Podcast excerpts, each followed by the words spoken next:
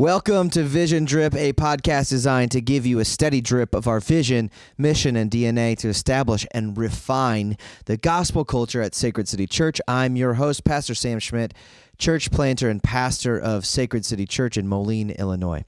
I am so excited to have you with me as I hope this podcast helps to equip you as a disciple of Jesus in the everyday rhythms of life as we set out to make disciples, plant churches, and renew the city. Not only do I hope that this podcast helps you grow, but it would grow your affections for Jesus. So let's dive into this episode of Sacred City Vision Drip.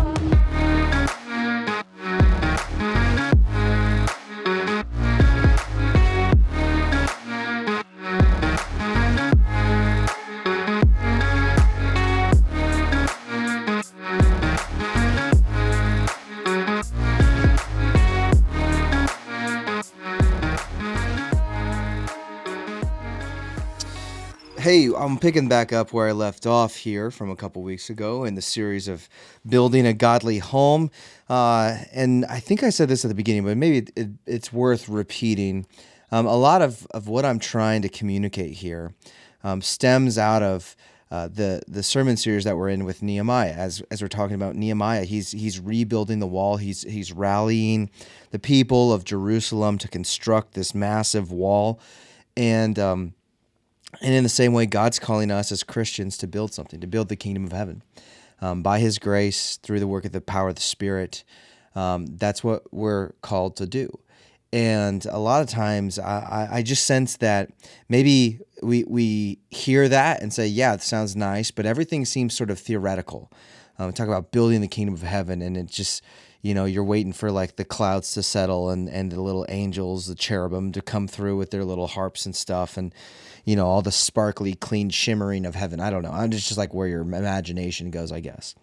And you're left thinking that that's, that must be what advancing the kingdom or building the kingdom of heaven is like. Um, and really, what it looks like is ordinary life done to the glory of God.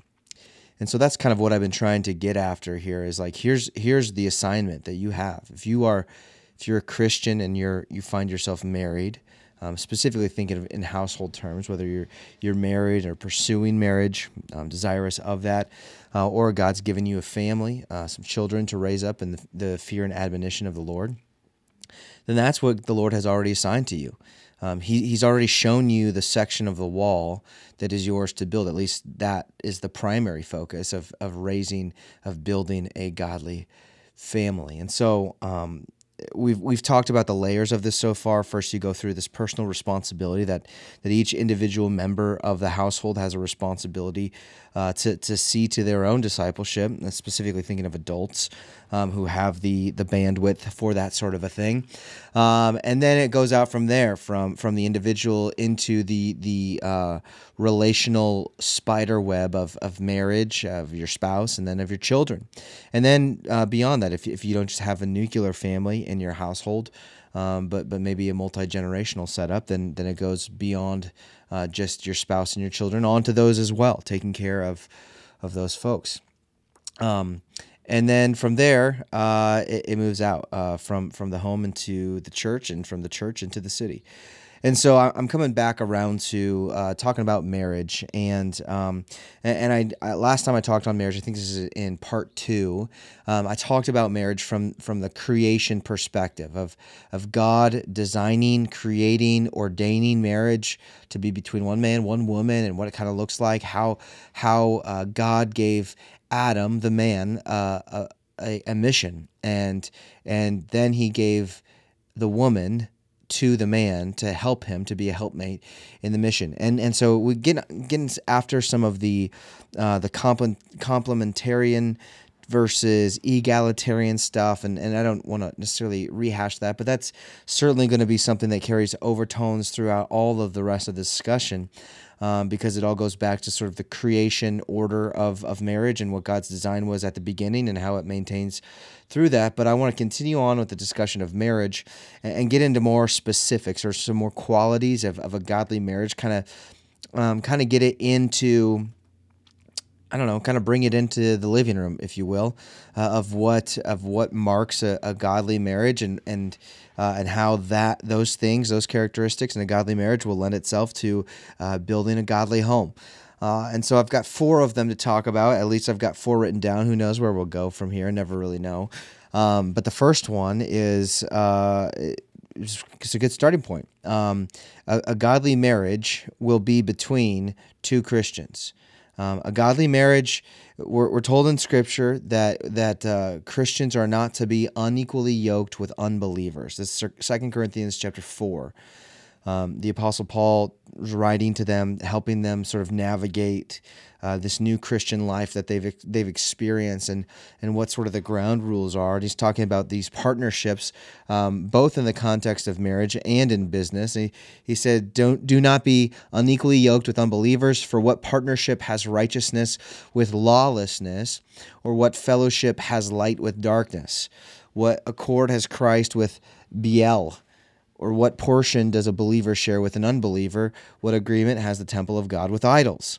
For we are the temple of the living God. And so the Apostle Paul's getting right after it there. Now, uh, I, I realize that this is uh, most helpful at the uh, in the pre-engagement phase. All right, so uh, if if you're out there, you're single and you're looking for possible suitors. So if you're a Christian, then the only uh, the, the number one criteria uh, of your future spouse is that they would be a Christian. Um, and not just a Christian by title or a Christian in the sense that they go to church or have gone to church or or even own a Bible, but in the sense that they have had a uh, a, a, life uh, changing encounter uh, with Jesus. They're a legitimate Christian. That they understand um, the the foundational aspects of Christianity, of of faith in Jesus and His atoning work through the cross, His life, death, resurrection, uh, and what it means for us that we now have new life in Christ when we repent of our sins, and and repentance being something that's an ongoing thing, not just this one time I say a prayer and and I've done my repenting for my lifetime, uh, but somebody who who walks in faith and repentance. As, as Martin Luther says, it's, uh, they're both two sides of the same coin faith and repentance. It's just this ongoing thing, it's the sum of the Christian life. Uh, and so the person that you're looking for ought to be somebody that that is that. Now, with that, hopefully they're connected to a local church um, where they have some spiritual oversight um, they're maybe a church member. That would be a good a good move um, to, to see that they they know what it means to be in submission to uh, godly men that that God has placed to lead the church.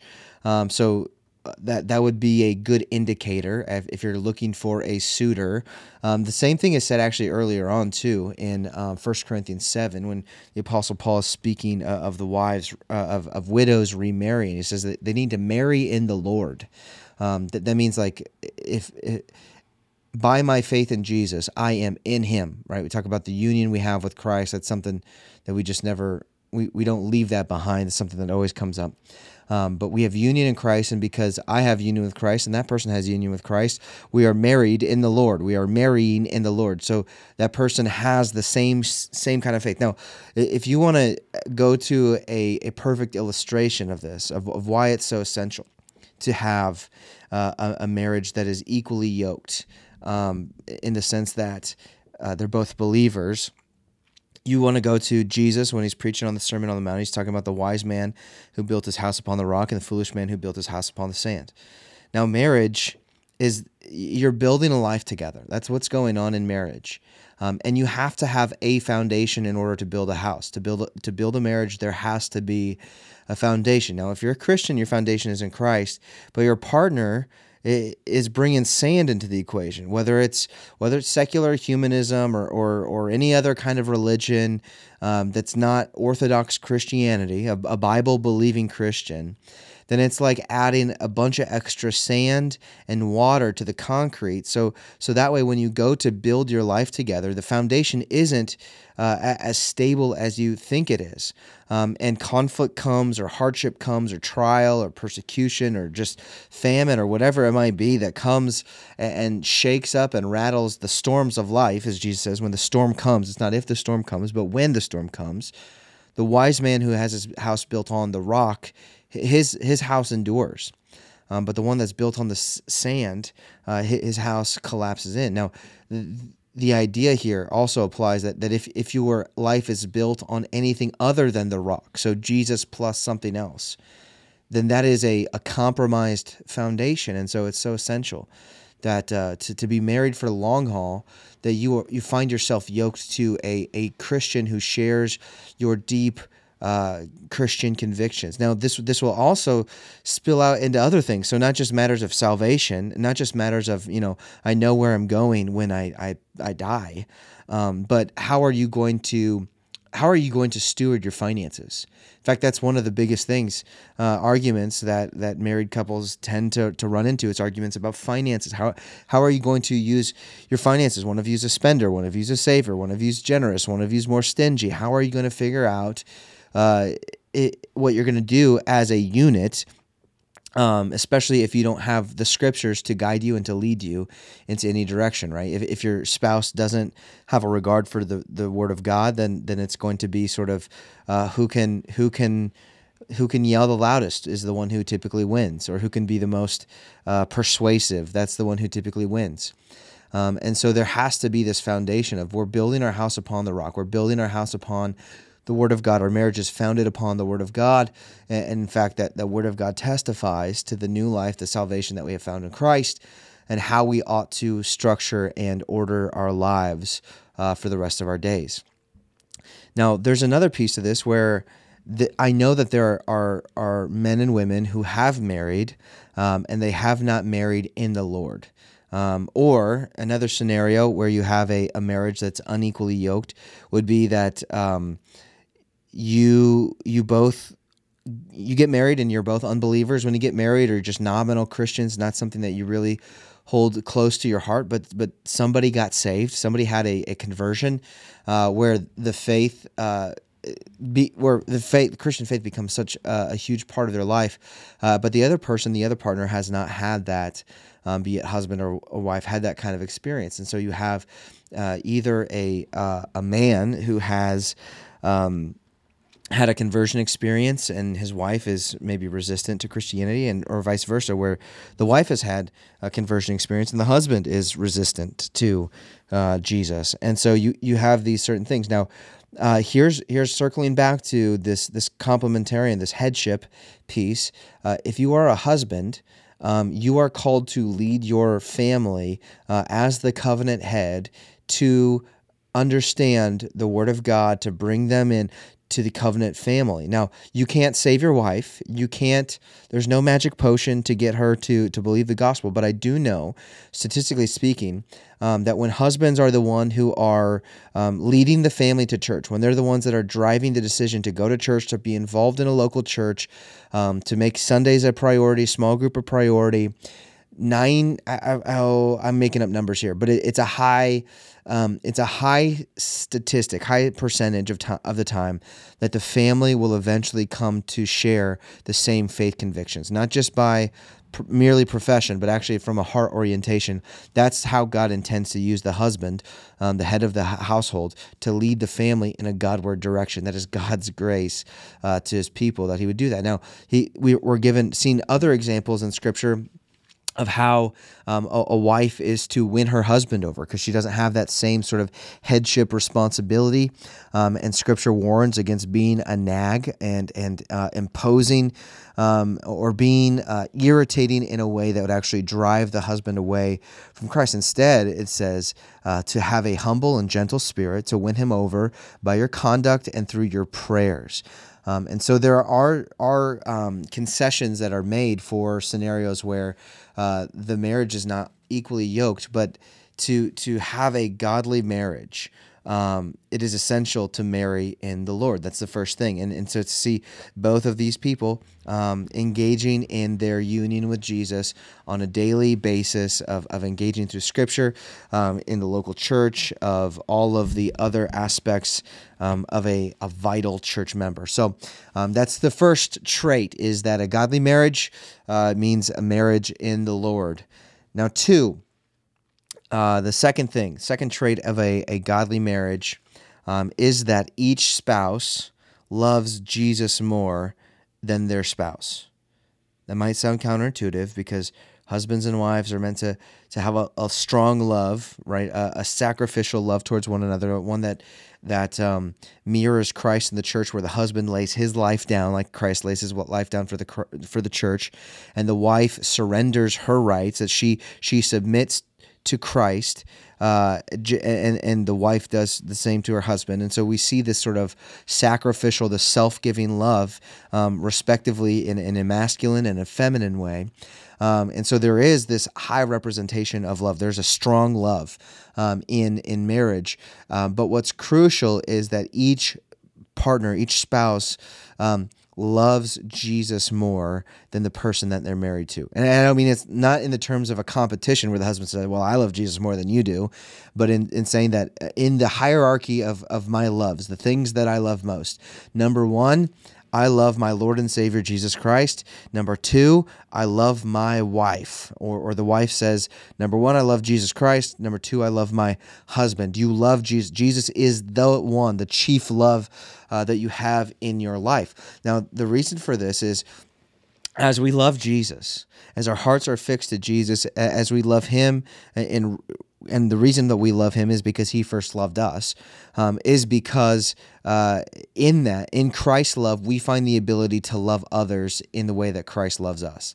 So if you're trying to love your spouse um, by your own bandwidth, by your own sort of emotional efforts, uh, or, or, whatever that is, that whatever whatever love you can muster up, um, it, it's going to pale in comparison to the kind of love that you receive from Christ, and then and that moves through you as a conduit uh, to love your spouse.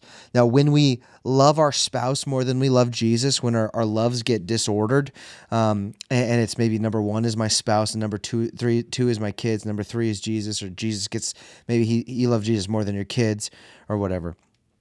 What happens is that whatever takes that spot above above Jesus is now bearing the weight of your soul, um, and and your spouse wasn't made to be able to handle the full weight of your life, the full weight of your expectations. They are not designed to have all of that weight, all of that expectation placed upon them. So, so in loving your spouse as number one, you're actually going to choke them out with all your expectations, uh, with with what you're looking to get from them, um, whether it's a sense of validation. Well, the, and the reason why it's like, well, we go to Jesus to get our validation in the gospel, um, because there we find we're, we're uh, we're worse than we ever thought, but more level than we ever dare to dream. So we find our, our validation, we find uh, our acceptance, we find all of the things that actually make us whole and complete in Christ before we turn to our spouse uh, to, to give us those things. And so if you're going to your spouse instead of Jesus to get those things, there's unrealistic expectations. You're going to st- you're going to um, suffocate your marriage in a way that that will not uh, lead to your flourishing nor to the flourishing of your spouse. And, and this brings us to um, the third fixture, uh, the third piece, um, is that in a godly marriage, forgiveness must flow um, because there will be times where you your loves get disordered. Either you put your spouse uh, above Jesus, right? And they feel the, the weight of that, and that, that's a sin against them. Um, that that's an idolatry scenario where your your marriage, your spouse, your wife, your husband, whoever it is, um, get, gets placed above. It's a good thing that gets elevated to the status of a God thing, as Tim Keller uses that to define what an idol is. Um, and and so either we we elevate our spouse to a position that they just can't shoulder the weight of it um, or we let other things take um, take the the the next sort of tier. So maybe Jesus is number one, and then in my comfort is next, or or or uh, my job, or money, or whatever it might be, or even kids. That's that's one that happens a lot, where uh, the, there's a flip uh, between your spouse and your kids, where you love your your kids more than you love your spouse. That, that doesn't follow the biblical order for for what love looks like um, in in a godly home, and so um, it's really essential uh, to to have uh, your spouse in the right spot um, on the order of your loves. Um, and when you, you don't have them placed correctly, it's important that we we confess our sins, that we say, "Hey, I've realized um, that I'm, I'm I'm expecting too much from you," and it's not a slight to you that you're not able to you know do anything. It's just God has not designed you uh, to be able to provide what I'm looking for. Uh, and so I feel that I've been that putting too much weight on you, um, and I I'm repenting of that, and I'm turning to Jesus to find what I'm looking for. That that's that's an example of what confession uh, and repentance would look like. And then and then with that, um, that that then gets met by forgiveness. That that whatever whoever the spouse is that. Um, that has been sinned against or is experiencing that sort of friction um, to be generous with forgiveness remembering that in christ we have been fully forgiven. As far as the east is from the west uh, so are our sins removed from us though our sins were like scarlet they've been made whiter than snow. That's the kind of thorough forgiveness that we receive from Christ, and because uh, because marriage is a picture of Christ and the church, and the way that Jesus loves and forgives the bride, marriage should be just this this um, ecosystem of forgiveness and grace and mercy, right? Where where there's a constant flow. So so when we see our loves disordered, there needs to be this repentance and faith that happens, uh, but then also moving into more like the the life uh, daily life grind where um, tempers are short, um, where where frustration and agitation um, and uh, relational complexities set in, and and and where we feel certain ways that uh, that compel us to act uh, in ways that are not Christ-like or not godly ways um, where we sense that, we need to, to be quick to um, repent of our sins, um, to confess those things to our spouse, and then that, that spouse ought to forgive as they have been forgiven, just as we pray, forgive us our sins as we forgive those who sin against us. And so the Christian who has received the grace and forgiveness of Jesus uh, ought to be the one who's forgiving uh, generously and this this does not mean that you let your spouse walk all over you, right? We, are going back to the personal responsibility thing where um, that hopefully they're taking responsibility for their own discipleship, their walk with Jesus, that they're in pursuit of godliness, they're they're walking uh, according to God's word. Um, so that does not uh, permit this sort of uh, get off free card, right? That would not be a honoring approach to the Lord or to your spouse. Um, but you are living. This is what marriage essentially is. It's it's two sinners committing to li- live together forever um, until they die, right? And so, because you live with a sinner, because you're you're in a relationship with another sinner, there is going to be sin. It shouldn't ca- catch us off guard. Um, we should expect it, right? Um, that my sin is going to affect the other person, and their sin is going to affect me. And and, and when sin arises, we're not left uh, without the resource to do anything about it. We're not left with anything that, that can, can bring us out of the sinful state. We're, we're given the gifts of confession and repentance uh, and forgiveness that we would be able to be restored in relationship to one another um, and, and go deeper into that relationship together. And so it's, it's essential in a godly marriage that forgiveness would flow, that we would let forgiveness flow uh, to our spouse in the same way that Christ's forgiveness flows towards us as we confess and repent of our sins. So, and that's going to bring us to our fourth and final trait of a godly marriage for today. Again, this is this is by no means an exhaustive list, and and I I hope you give me a little bit of, of grace here as I, I lay some of these things out. Um, because really I, I could go into uh, there there have been volumes of books written on this.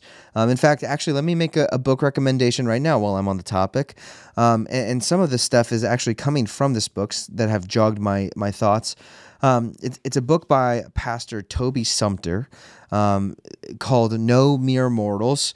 Um, it's a book that uh, is is riffing off C.S. Lewis's idea uh, that there's no such thing as a mere mortal. That that those that we marry are going to be eternal creatures. Um, and and what we do now carries significance uh, into the future. What we do now in marriage significance uh, carries significance into eternity, uh, and so this is why marriage matters. This is why uh, we spend time working on our marriage, giving ourselves uh, to improving our marriage, so we can be a better spouse uh, and enjoy the fruits and the blessings of of that. Um, and one of the chief blessings, to bring it to number four, is And I'll give you a moment here if there's kids listening and you don't want this stuff to come up in the car. Press pause. Here's your warning: five, four, three, two, one. Surprise! One of the greatest blessings of marriage is sex, and not just the act of sex, but the fact that sex itself is a gift bearing gift. So, in a godly marriage, there is going to be a uh, a frequent enjoyment, and that word "frequent" is subjective. Okay, there's going to be some flexibility here. I'm not. I don't want to be legalistic and put out a a hard number, um, but it should not be a an occasional gift that's enjoyed. Um, and there may be, let me add this caveat too, because I know that there may be seasons of life. There might be health reasons or health uh, uh, inconveniences that, that make this harder to enjoy. So there is a caveat, there is grace uh, with some of those things. But overall, generally speaking, sex is a gift that ought to be enjoyed frequently. That is one of the greatest gifts that God has given uh, man and wife uh, to enjoy one another, to, to be naked and unashamed. That's one of the only contexts um, that we can experience that naked and unashamed feeling that Adam and Eve had back in the garden um, in, in, the fallen world is with your spouse because uh, in marriage, you've already done with your entire life what then you do with your bodies and sex, right? You've already shared all of life. You've already shared your finances. You already shared your heartache. You've already shared your vision, your dreams. You've already shared your values. All of these things, your shared faith. Um, all of these things are already shared, which makes it easy to then share your body uh, with your spouse. And this is one of the reasons why there's such a, a high emphasis in Christian world about saving yourself for your spouse. So um, there, there, there are a lot of biblical um, exhortations of uh, refraining from adultery, of, of, of refraining from premarital sex, of refraining from sex that is not with your covenant partner um, because what happens in that is Paul says it like this he says that you are being joined together by that other person. Now, in that sense, it's, uh, and he even uses stronger language uh, when he's speaking to the Corinthians about prostitutes and, and whatnot, but he, he's saying you're being joined together uh, by uh, by that sexual act to that other person, um, but you're being joined together in a false kind of a way because all of the other adjoining, all of the other covenant pieces, all of the other emotional, relational pieces that make marriage work are not in place. And so the, the mere sexual attraction, the more, mere physical act of sex is not enough to sustain that kind of a relationship. And it actually compound a lot of brokenness. And this is why um, there's a lot of difficulty and creates um, a lot of challenge challenges in marriages where uh, one partner or both partners have been promiscuous before. Um, there, there is a lot of insecurity. There's a lot of, of sin and shame and baggage that comes along with that. And one of the reasons why Christian parents, specifically about parents right now, um, ought to uh, be discipling our children towards abstinence until they are married is because of the gift that it is to be able to give their spouse on their wedding night of, of, of an undefiled self, sexually speaking. Um, and so that is a huge gift um, for for couples who get to enjoy that. It's a huge blessing. Um, and and even in the case where that that's not uh, what happened, where where maybe there has been some promiscuity um, beforehand, God God does supply grace. Um, and he does bring healing to sexual brokenness and sexual sin. It, it doesn't mean that uh, you're you're you're wasted or or whatever. Nothing like that. Uh, the grace of Christ can mend us and make us whole, um, and, and, even in our sexual life, that is is the case. Um, but in marriage, the gift of sex is a great gift, meant to be enjoyed um, a lot and frequently. In fact, Paul says uh, he says, "Listen, don't don't abstain from sex unless it's by intention, um, except for a short amount of time. And you got to agree on what the, the length of time is in advance, and then you have to come back together and, and have these marital relations so that the enemy cannot get in and, and create disruption and temptation uh, in your lives, and then so ransack your marriage because a lot of times uh, one of the there, there are several leading causes to divorce, but one of the the top three. Um, is is because of adultery, where there has not been this regular intimacy. Um, there not has been there has not been the, the regular physical connection that that sex uh, enables. Um, and and I, I understand that there are a lot of, of nuances here. There's a lot of different things that we can uh, take into account, and, and I'm just wanting to speak about things from a general perspective uh, for the time being. Um, but one of the things that, that's going to mark a, a godly Christian marriage is the enjoyment of the gift that is sex. Now, I said that sex is both a gift, but it is a gift bearing gift, meaning that sex is meant to make babies. Um, and so a godly marriage will have in view understanding the commission that God has given Adam and Eve, which carries down through all peoples, through all times of, of go be fruitful and multiply, that there should be a, a, a heart for having children and uh, a desire to reproduce um, or to to establish a family, and that could be biologically. I realize that there are some people that cannot do that biologically, and so one method is to um, to think of the church as an extension of of your household. Now, obviously, you can't steal people's kids um, because God's God's commissioned uh, those parents to take care of those kids, but but there is a way to partner with parents in the discipleship of their kids in more than just a uh, give a kid a high five in the hallway at church on Sunday morning kind of a way. There's a way to be engaged in that way and thinking uh, covenantally in the household of God. Um, but there are other ways to, to build your own household, um, to, to have a family. Uh, there's adoption, you can do foster care. Um, there's all, all kinds of, of ways to go about this. But I think that uh, to have the heart of Christ, to understand what marriage is for, why God gave us marriage, the gift of sex being a, a gift bearing gift, uh, we should have in Christian marriages, godly marriages, a desire to see children be reared, to see children, this next generation produced, um, this this this heritage continued on from us. Um, and so uh, again, I know that this is a tricky topic, and there's some um, nuances here and there that, that need to be addressed by a a uh, situational basis. But generally speaking, as a matter of, of general rule, Christian godly marriages are going to have a desire to see God give the blessing that is children. And so those are some of, uh, I guess, four four characteristics of a godly marriage um, four things that, that keep God in view, that keep the gospel in view, that honor the imago Dei uh, in in your spouse, um, that that put, put the gospel of Jesus and forgiveness on display, and also celebrate the good gifts that God gives His people. So there there are four. I guess that that the last one was basically fourth with a bonus one of of of a desire for children being part of a a godly household. So there you have it. That's part three of building a godly home.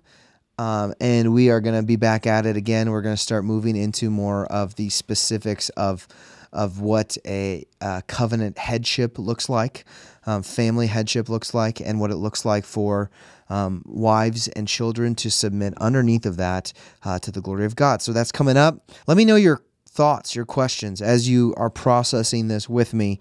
Um, I, I want to be able to address those things, and if I've missed something, I want to be able to go back around um, and provide clarity to help you best, because that's what this is about: is, is helping to equip uh, the people of Sacred City Church to live out of our gospel identities and rhythms, and uh, and I guess to use the language of Nehemiah to work on the wall that God's put in front of us. So, hope you have a good rest of your week. God bless you. I will see you on Sunday as we gather for worship.